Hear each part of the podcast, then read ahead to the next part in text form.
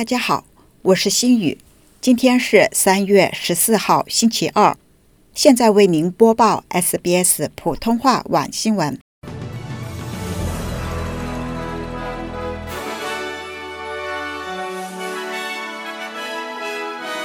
远程工作趋势加剧澳洲偏远地区住房压力。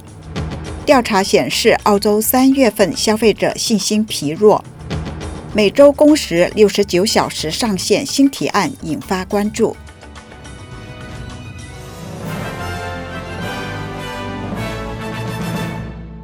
下面请听详细内容。新州南海岸一些居民由于负担不起住房的费用，住到了露营地里。新南威尔士大学住房政策和社会研究教授鲍森表示，新州南海岸的住房情况在全澳各地都有反映。他说，过去几年，澳洲偏远地区的无家可归者人数总体上。比主要城市增长得更快。根据房地产研究公司的数据，自2020年的3月以来，偏远地区的房价上涨了将近百分之四十，这是首府城市涨幅的两倍。澳洲统计局的数据也显示，同一时期，澳洲偏远地区的人口也在增长。鲍森教授表示。来自城市的远程工作者也加剧了偏远地区的住房压力。他说：“成千上万的人在居住的方面有了更广泛的选择，他们有能力在住房上花更多的钱。相比之下，在一些偏远地区，大多数人的收入要低得多。”他认为，这确实对这些地方的情况带来了干扰，而且。有可能进一步推高住房的成本，有可能让那些已经定居于此的人难以负担。澳洲一家银行周二的一项调查显示，由于通货膨胀和连续加息，澳洲消费者的信心在三月份停留在低迷的水平，购买奢侈品的兴趣尤其疲弱。消费者信心指数在三月份保持不变。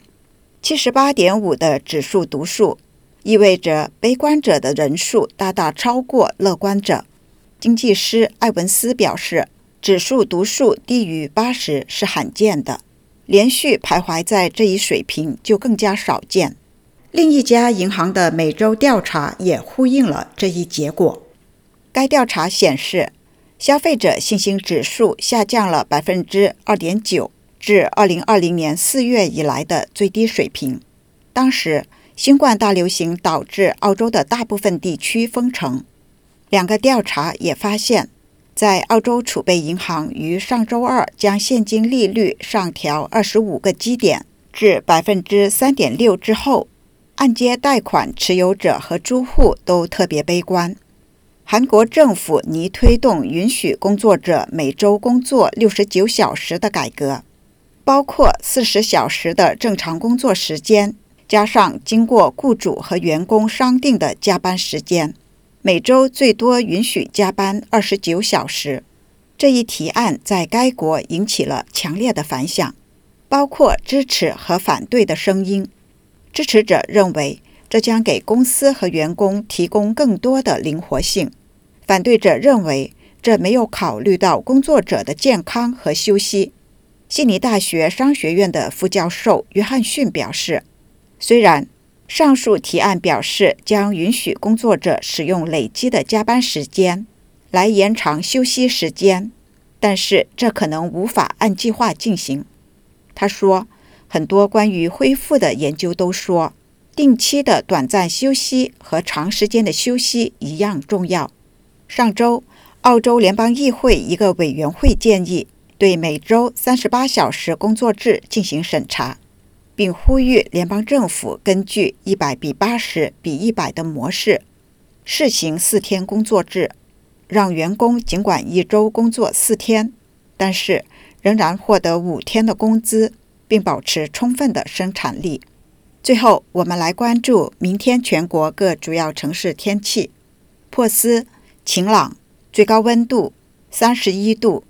阿德莱德晴间多云，最高温度二十九度；墨尔本多云，最高温度二十四度；霍巴特或有阵雨，最高温度二十四度；坎培拉局部多云，最高温度二十九度；悉尼晴间多云，最高温度二十九度；布里斯班局部多云，最高温度三十二度；达尔文局部多云，最高温度三十二度。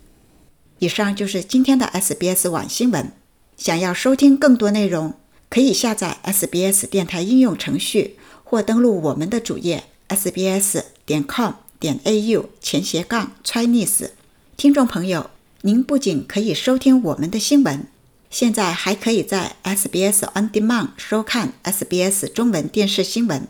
周一到周五每晚八点半，让我们与重要的新闻资讯时刻紧密相连。